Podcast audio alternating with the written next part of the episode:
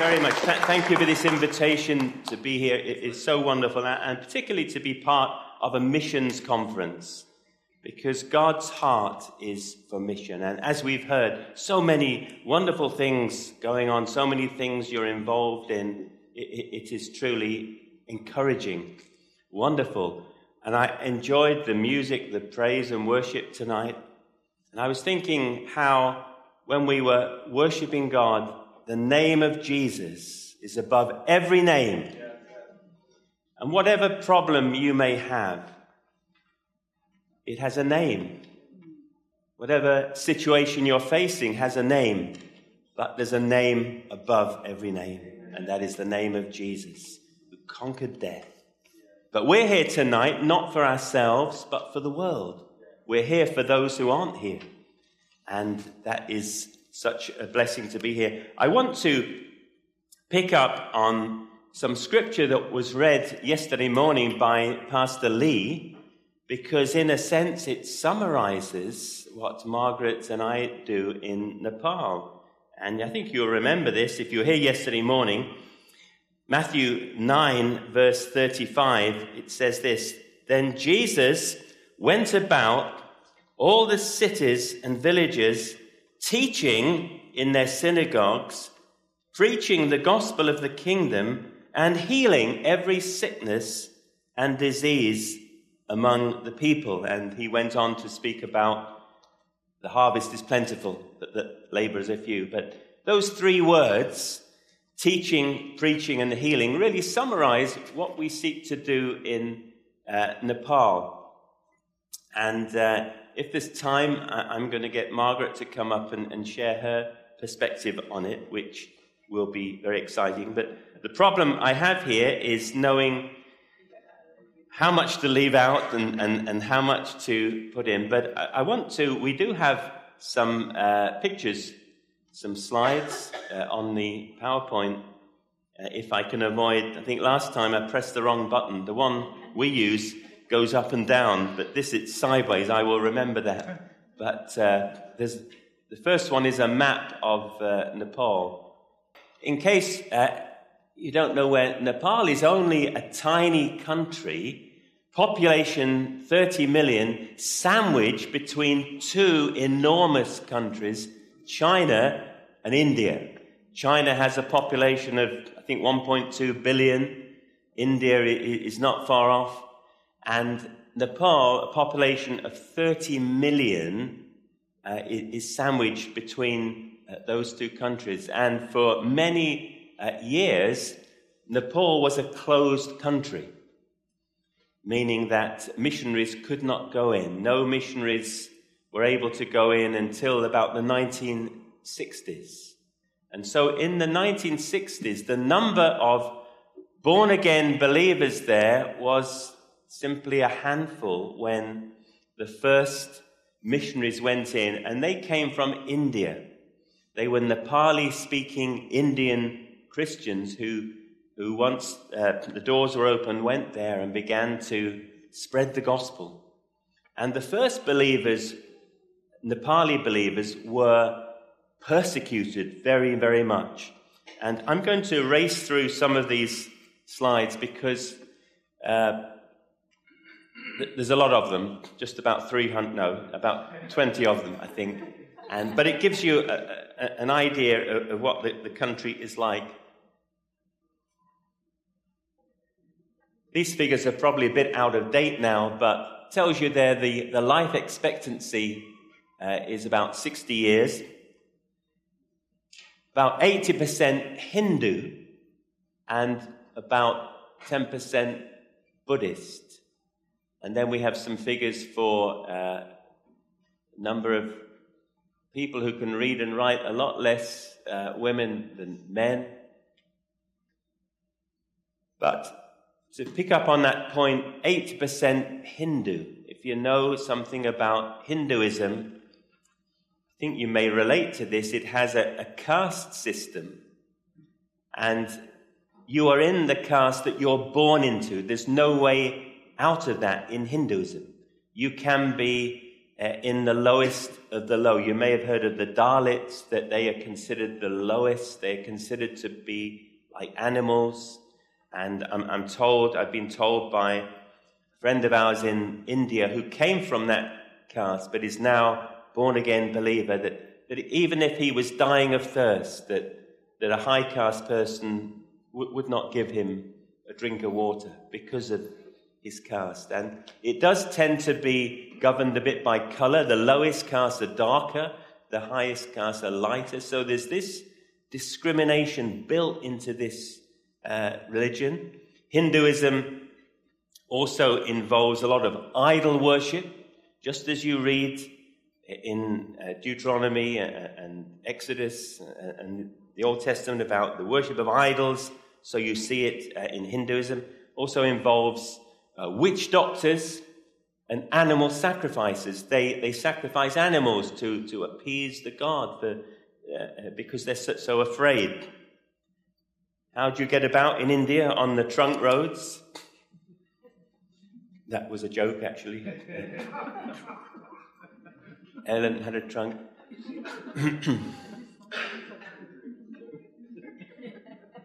the young lady uh, on the left there was rescued from uh, the slave trade.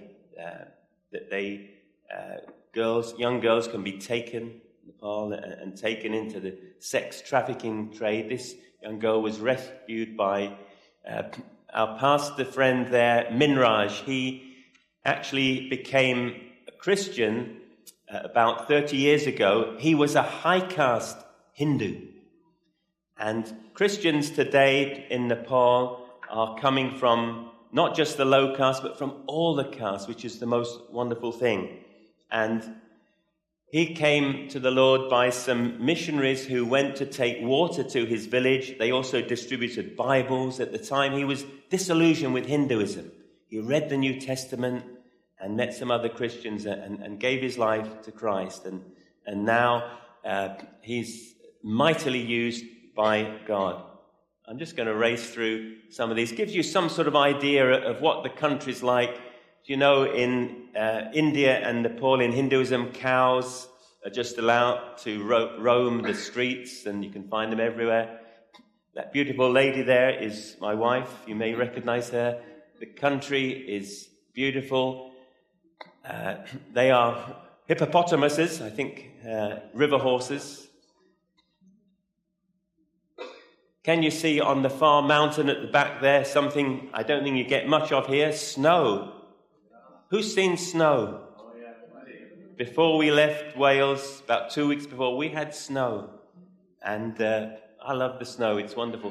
Flowers are beautiful, rivers. It's a landlocked country.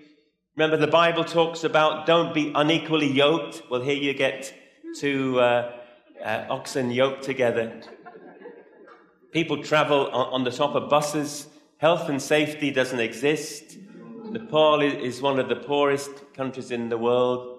Uh, most people survive by uh, growing things on, their land. And just to let you know, this is the kind of uh, country that Nepal is. Uh, people wash out in uh, the open many times, wash their clothes. And the women seem to work much harder than the men in, in practical chores very often. The roads can often get washed away in, in the rainy season. Uh, traveling can be quite a challenge. Uh, we had a flat tire there. Rains come down, and uh, that tells you something that is very interesting. 1959, 29 Christians in Nepal 2007, around half a million. 2017, approximately one and a half million out of a population of, of nearly 30 million. So that is a very significant rate of growth, a very significant increase. And uh, I want to talk a little bit about uh, what's been happening there. In our experience, there are two things that Nepalis, who mainly come from a Hindu culture, understand as far as communicating the gospel with them. One of them is blood sacrifice. So when you preach about the cross and that Jesus shed his blood once and for all to pay the price for our sins, it registers with them because in their culture, they are sacrificing chickens and other kinds of things to appease the gods, and they never know whether they're forgiven or not. They never know, uh, and they, they live uh, in much fear. And the other thing they understand is spiritual power, because in Hinduism, there's a lot of demonic activity because they worship idols. And we've seen, uh, we know we're in a spiritual warfare, but in a country like Nepal, you, you see it very obviously. And, particularly when you preach the gospel in that way. So, as I mentioned, the main thrust of our ministry has been those three things that we read about in Matthew teaching.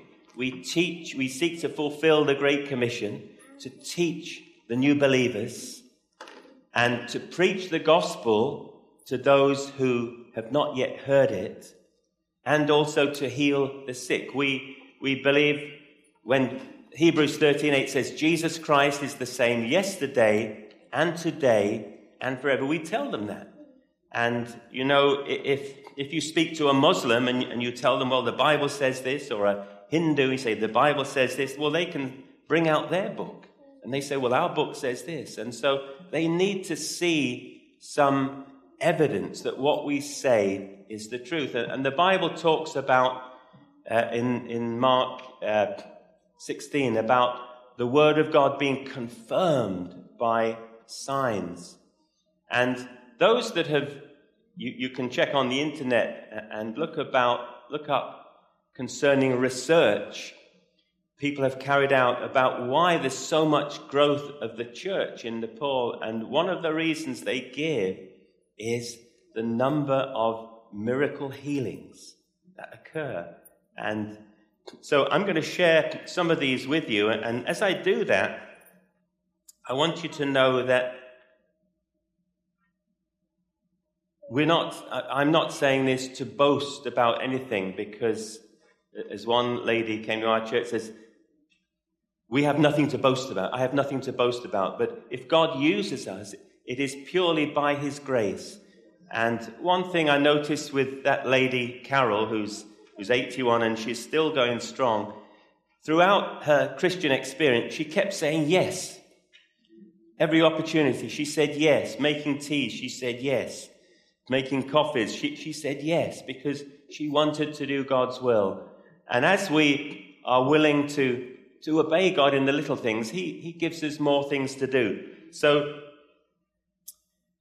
as you saw in, in these figures, uh, 29 Christians in Nepal in 1959, I think they've lost count. They don't actually make a big thing of, of counting the numbers because they feel it will stir up uh, trouble amongst Hindu extremists if they actually know how many people are, are becoming Christians. But to give you an idea, the pastor who, whose face we saw earlier, Pastor Minraj, when Margaret and I first met him, he was at Bible College in England, and he invited me out to Nepal. He had a church of around 30 people in Kathmandu, and half of those were children that he and his wife were looking after. And since then, they built a children's home because in Nepal, there's a, lot of, uh, because of the poverty, a lot of children uh, whose parents simply um, cannot afford to, to keep them. There's a lot of orphan children. And today, 25 years later, he, they have planted um, over 150 churches th- throughout the country, and which is quite amazing, isn't it? And each church that they plant has a vision to plant more churches. So they look around in the areas which are unreached and they target them. And at some times that they've, they've been out and shown the Jesus video. And they'd hire a generator and a screen. And of course, in, in a country like that, the whole village will come because they've never seen a film before. and they'll be in tears watching it. And then they'll give an invitation for people to give their lives to Jesus. And there have been times when a whole village has given their life to the Lord. And so uh, the, the growth is amazing. About one and a half million uh, believers out of 30 million. They don't seem to have denominations as such as we do, which is really refreshing because in heaven, there's going to be no denominations, are there? There's going to be born again believers. And they have some denominations, but they don't make a, a big thing of it. So we seek to fulfill the Great Commission. Do you remember Jesus said, Go and make disciples of all nations, teaching them everything that I have taught you. And sometimes I believe we, we forget that. Maybe I, I can read that to you because I believe it's so powerful. Matthew 28 and verse 19. This is really the theme of this conference, isn't it? Go therefore and make disciples of all the nations, baptizing them in the name of the Father and of the Son and of the Holy Spirit, teaching them to observe all things that I have commanded you. So if you imagine you, when you read the Gospels, think of everything Jesus taught the disciples. He then said to them, before he ascended to heaven, Now you go, everything I've taught you, you go and teach them. Paul said the same to Timothy. Everything I've taught you, find faithful men, teach them. And that's what we call discipleship, isn't it? And I, I, want to put it to you that one of the things Jesus taught them to do was to heal the sick. Every time, when you read the Gospels, he sent them out Every time he told them to heal the sick. Today, many Christians have the view, well, we can't heal the sick, and, and that's true. But God can, and he lives in us. And I, I know people have questions about this, but I feel in, in many ways like uh, the apostles who said, well, we cannot but speak of what we've seen and heard. And I want to share with you one or two uh, incidents that have happened. One time, I think it was about 15 years ago, Margaret was with, with me, and we were at this time not able to do open meetings because uh, the political situation was so unstable. There was civil war. There were Maoists trying to overthrow the government and the king, and we've driven down roads when we've had guns pointed at us. We've landed in a situation when the whole of Kathmandu was surrounded by uh, the army and the Maoists were marching on to Kathmandu. Our plane landed in that, and other planes landed full of trekkers, turned back and went back home. But ours, they let us get off, and we walked down empty streets, which was amazing. Normally, they're full of cars going in all directions. But this time we were, because we were considered tourists, we were allowed to go freely. But one time, uh, when Margaret and I were there, we were down in the south of the country, and they had uh, a building that perhaps was a quarter of the size of this, packed with about 300 people. It was supposed to be a leaders' conference, but once people heard it was a, something going on, all the village would want to come and, and they would crowd in and one time I was speaking to the people about Peter and John uh, on the way to the temple and how they found this lame man, and, and he was asking for money. And remember the story Peter says, Well, silver and gold have I none, but what I have I give to you. And he said, In the name of Jesus Christ of Nazareth, rise up and walk. And I told them that, and I, I told them that Jesus Christ is the same yesterday and today and forever. And that he who did things in the Bible is alive today. He's able to do that today. They believed it. And our normal practice is having presented the gospel to people, uh, but also to invite people who are sick and, and need prayer, to invite them to uh, respond, and we would pray for them en masse, and, and we did that. And they had brought in this uh, young man who we found out later was about 26 on a stretcher that was consisted of two bamboo poles with string across, and they put him on a table at the back. And we prayed for everyone en masse, a, prayer for that God would heal the sick people. And as the, the meeting came, it was a three day conference. And as the meeting uh, was coming to a close, we, uh, I, I was a bit concerned because I had told the people that Jesus heals sick people today. And they'd brought this paralyzed man. And he was waving to us at, at, the end, and I didn't really know what was wrong with him. But we were told that, that he was paralyzed, and he'd been paralyzed for two years, uh, right up to his neck. He hadn't even uh, been able to sit up. But he actually waved to us, but I didn't realize he couldn't do that before. And so as we went, we encouraged him to come back the next day, and we went back to our place where we were staying, a small hotel. And I felt uh, concerned uh, and questioning my own heart, really. Have I got the faith to believe for this man?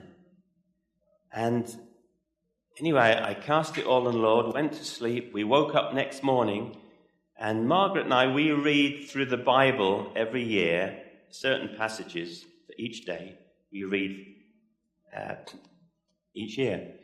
I opened the Bible up for the next uh, morning, and it was a verse in Jeremiah. And the second verse I read, it said this Is anything too hard for the Lord? And once I saw that, I knew God had given me faith to believe for that man. And so we went back to the conference the next day, and sure enough, that man had come back again. And so in the time of, of worship, we went up to him and said, We believe God's healing you. Let's see if you can get up and walk. And so, because Peter and John didn't just say to the man, rise up and walk, they actually pulled him up. Now, with someone like this young man, you have to know what you're doing because you could kill him if you didn't uh, do it right, if you didn't know what you're doing. So we encouraged him to stand up. He was very thin. The day before, he looked like he wasn't far from dying. And we said, See if you can walk. And we held him one on each side. And then he took some paces forward. Then we let go. And he carried on walking. And people started crying. And uh, it was just like Jesus was there in, in the meeting. And in Nepal, if the husband, he had a, a wife and he had a little girl. In Nepal, if the husband doesn't work, they don't have any income. So I suggested, well, let's take an offering for him. And they found this plastic carrier bag, passed it round, and we filled it with rupees and gave it to him and his wife. And then everyone started crying again. We discovered he was a Hindu. He wasn't a Christian. And uh, at least before when he came, he, he was when he left. Now, 15 years later, he's pastoring a church in, in Nepal. Hallelujah. Praise God.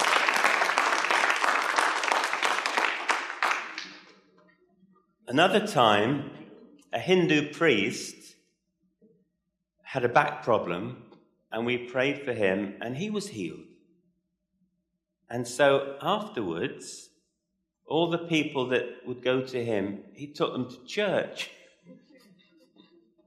And again, I have nothing to boast about, but in the recent years, at three day outreaches, there have been over a thousand people come to the Lord, but not just that.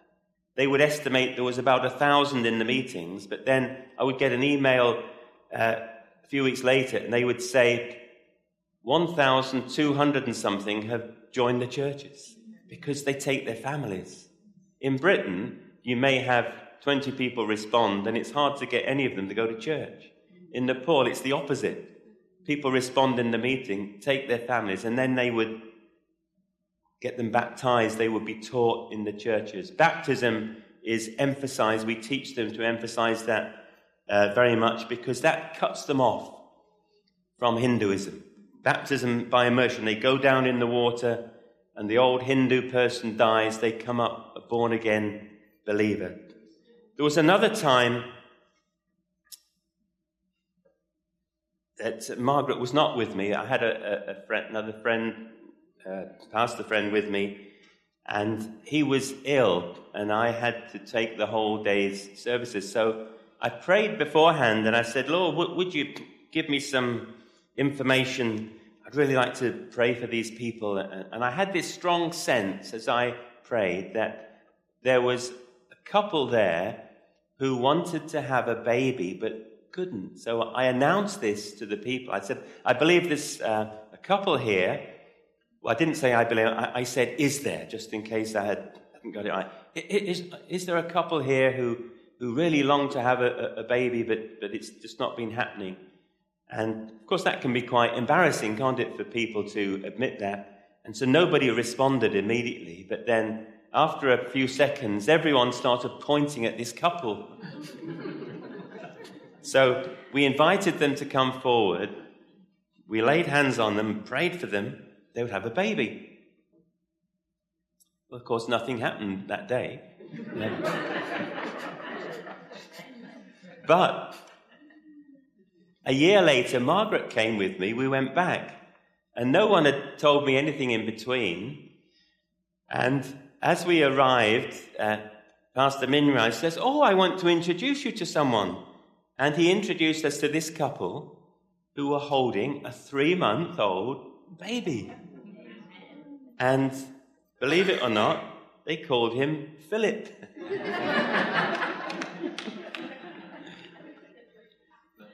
but as I say, this is nothing, I feel so privileged to have been part of this.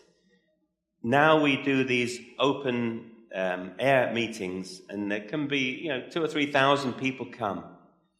And we will preach the gospel, we will tell them about repentance and what it means to be a Christian, that Jesus died once and for all. Then we will tell them that Jesus also heals the sick and invite them. And there'll be so many that are sick. There's so much sickness there. And in, in Nepal, there's really no unless you have money, you have to have money to go to a doctor. So a lot of them just don't have the money to pay for medical treatment. So they're desperate. If God doesn't heal them, many of them will die. And so we pray for them en masse, and then we say to them, see if you can do something you couldn't do before. For example, if you couldn't move your arm, see if you can move it. And then we say to them, if you know something has changed in your body, that you can actually say, well, I had this pain and, it, and, and it's gone, or I couldn't do this, then would you please come forward and, and tell us? And there will be a queue of people wanting to testify about what God has done. And you say, well, does everyone get, get healed? No, not, not, everyone gets healed there and then. I, don't know why some do uh, uh, and, and some don't. Maybe some do later on. But what I do know is that even if there's only a few receive their healing, the kingdom of God, like Jesus said, the kingdom of God is among you. And as I mentioned, people that have carried out research say that these healings that people see is one of the major reasons why people are turning to the Lord in, in Nepal. And another reason, I believe, is because the Christians are, in the main, a good testimony. And it, it's like when you go there, people, the Hindu people, you can talk to them in the shops or in the hotel, and it's like everybody knows a Christian and they're asking you questions. And some of them are really saying, How can I become one? And so it is so easy to share the gospel. In Britain, it's, it's like you've got to sort of force the gospel on people almost. But when people are asking questions, that is the best way to witness, isn't it? When they see something that is causing them to be attracted to Jesus, they see the Christians looking after orphan children, that they see Christians getting healed, looking after each other. And, and to them, compared with Hinduism, it is light and darkness. It is such good news. And um, there's so much we could say, but we've got involved in, you can imagine, so many people coming to the Lord. They need Bibles. And uh, we, we tried to supply them with Bibles. They cost about, uh, probably here, about four or five dollars each. And now the Nepali Christians are going into Tibet to take Bibles. The country China, part of China, taking Bibles there. We also help, um, as I mentioned, we helped in the, the earthquake. People um, gave us about $35,000 to the international aid went to rebuild Hindu temples, but Christians didn't get any, as far as we knew. So many Christians contacted us, and said, We'd like to give something. And so we were able to send about $30,000 there to help uh, earthquake. They, they were sleeping out in the open in tents, so it provided food, provided blankets, and, and all that kind of thing. I wonder if, um, can I give Margaret five minutes? That would be, be good.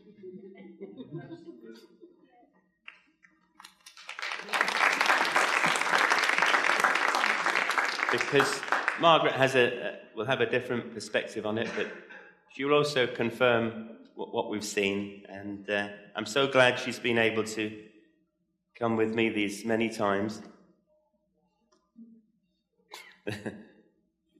well, hallelujah. it's lovely to be with you all, and thank you for inviting us. And um, yeah, when I married Philip, Of course, I didn't fully know what I was letting myself in for. 43 years ago. Yes, and we're still together by the grace of God. Hallelujah. But, um, you know, he's always been up for an adventure. And Richard will confirm that, you know, if there's anywhere to go. I say he's never happier than when he's going somewhere. okay. So, but um, for myself, no, that is not my personality or temperament.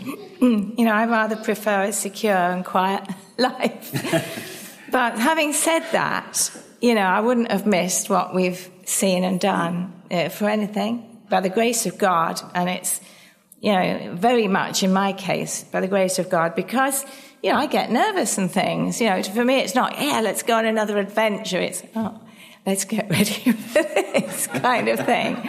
But, but it is so precious, you know, to see because, I mean, you know, we pastor a small church in Wales, and really, preaching the gospel is a bit like pulling teeth, you know?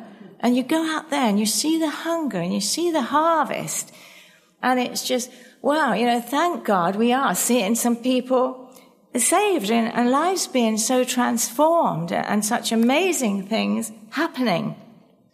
So I just um, share um, a couple of stories with you. One was, um, this particular time, the king um, of Nepal, he'd uh, got rid of all the government, and uh, the situation was very unstable, and the Maoists were trying to take the opportunity to move in. And um, so um, the army were trying to hold the situation. And on that occasion, we'd taken a couple of friends with us. Um, the, the husband was rather a fragile Christian, shall we say. His wife is more sort of up for anything. And um, so there we were in this situation. Actually, as Philip mentioned earlier, you know, when uh, the streets were deserted, the local people were not allowed to be walking the streets of Kathmandu. It was like curfew. But as tourists, we could. So we did a lot of walking to meetings and things. But um, so it was a time also when we were traveling and we saw uh, young men, you know, dressed as bandits with uh, um, masks on and pointing rifles, you know, which was a bit uh, scary. But uh, the, the, occasion happened. We'd, we'd been to a meeting and we were walking back through the town, Philip and myself and this couple. And the army were on the street with tanks, just sort of for security. But in fact, they were gentle people. The Nepalis are sweet, gentle people. You know, they don't like killing, you know, they're not always up for a fight. And um, so we're walking along. Now, the Nepali word for thank you is Danibad, you see. So it's a very easy one to learn. And um, the husband of, of my friend that we were with, he was getting a little nervous. And we're walking along the street, and he saw these soldiers in a tank. And so what he decided to do was to sort of, um, you know, appease them. So he pulled a white handkerchief out of his pocket and waved it at them, intending to say Danibad, which is thank you. Unfortunately, he made a mistake and he said, Taliban, Taliban. At which his wife said, No, no, stop it, stop it. so, yeah, so that was uh, something to remember. Um, uh, yeah, other than that, um, what else to say? I don't know. Philip said so much. Um, but yes, um, we did a journey once that the monsoon had washed away masses of the road and um, and the road down to the south of Nepal, it's a place called Chitwan, um, goes along the side. There's a river and a deep ravine. And we, this was one of our earlier trips, and we were in this sort of old car, Audi car, banging along, you know, and um, the traffic sort of struggling to get along this broken road and you look down the side of the ravine and you see the vehicles that have gone over. And, you know, as Philip showed on the buses with people sitting on the top, you know, they're not supposed to do that. But, you know, some buses over as well. And um, so you learn to trust God and, um, and prove Him. You know, to prove God is, is wonderful um, to see what He'll do. And um, one thing I'd like also to mention is how God's been so faithful to us in it all. Now, with our uh, small church in Wales, we had a, a building fund because we were renting buildings and um, can be a bit of a nuisance, you know, moving your stuff here and there. And so we were saving up to try and get a building. And um, Pastor Minraj was building his children's home. And we just felt that the Lord laid on our hearts that what we'd got, we should give them. You know, it wasn't enough for us to, to do anything with anyway. So we gave the building fund for the children's home. And then, amazingly, uh, miraculously, we were given uh, a building to use. And we didn't have to pay for it. And we didn't have to pay rent on it. We just look after it.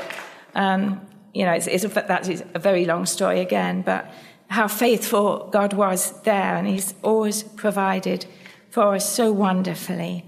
Um, so that's enough, really, isn't it? We don't want to go on all night. So thank you for listening, yes. and God bless you. you. Yeah. Wonderful.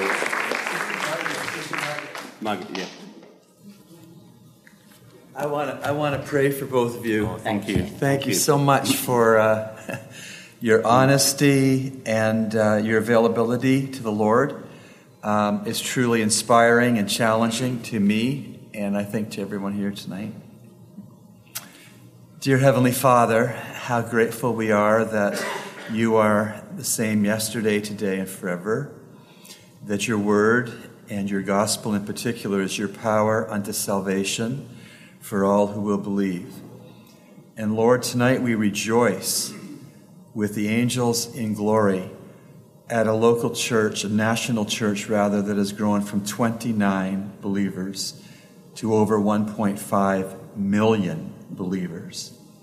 And Lord, we know that you are still saving Nepalese people yeah. and building the church there. And Lord, it is our longing and it is our prayer and faith that there would be a massive turning to the cross of Calvary and the Savior who died there by the people of the Commonwealth of the Bahamas.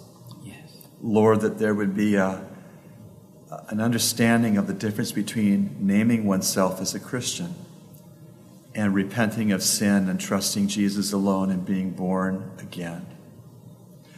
Lord, as we hear this story, which we, we know uh, has many more details that could not be shared tonight.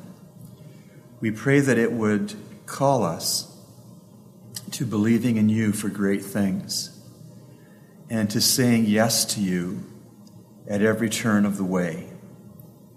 Lord, you're such a gracious Savior that you knock at our heart's doors, uh, seeking fellowship, that you would sup with us and we with you. And we know, Lord, that that involves us as believers saying yes to you. Maybe in the smallest of things, say yes. Maybe in a more challenging thing, say yes. Maybe in an astronomically risky thing, say yes. Lord, we realize that you are Lord. We've sung it. We believe it. And Lord, help us to live under your Lordship. Help us to believe that we ought not to say Lord and no at the same time. That to call you Lord is to say yes to you. Lord, I pray that you would move in my heart and in the hearts of your people here tonight, that we would understand what your will is for us, increment by increment. And may we say yes to you, Lord, in each baby step, in each step, and each stride of the way. We ask you, Lord God, to continue to use the Evans. We ask you to bless the church they pastor in Wales. May that assembly not grow weary in well doing, knowing that they will reap if they sow and faint not. Encourage them, Lord, where the soil, the heart soil of the Great Britain persons are is generally hard. Encourage them not to give up sharing their gospel, your gospel, and may you grow their assembly by conversion growth in Wales. Lord, as this choice couple is ready to travel where you would take them, to Nepal or to other places, keep them safe, protect them, and give them that great joy of walking with you and speaking for you and living for you. Lord, bless and keep the Evans, and thank you so much for bringing them to us. And we pray these things in Jesus' name. Amen. Amen. Amen. Amen. Amen. Thank you. Can I say just one thing? Certainly. Just one thing. One of the most amazing things is to look at a group of people worshipping God and to think a year ago, two years ago, they were Hindus worshipping idols, and it, it, it's the grace of God. It is the yeah, grace yeah, of God. yes. That's right. Let's thank our friend.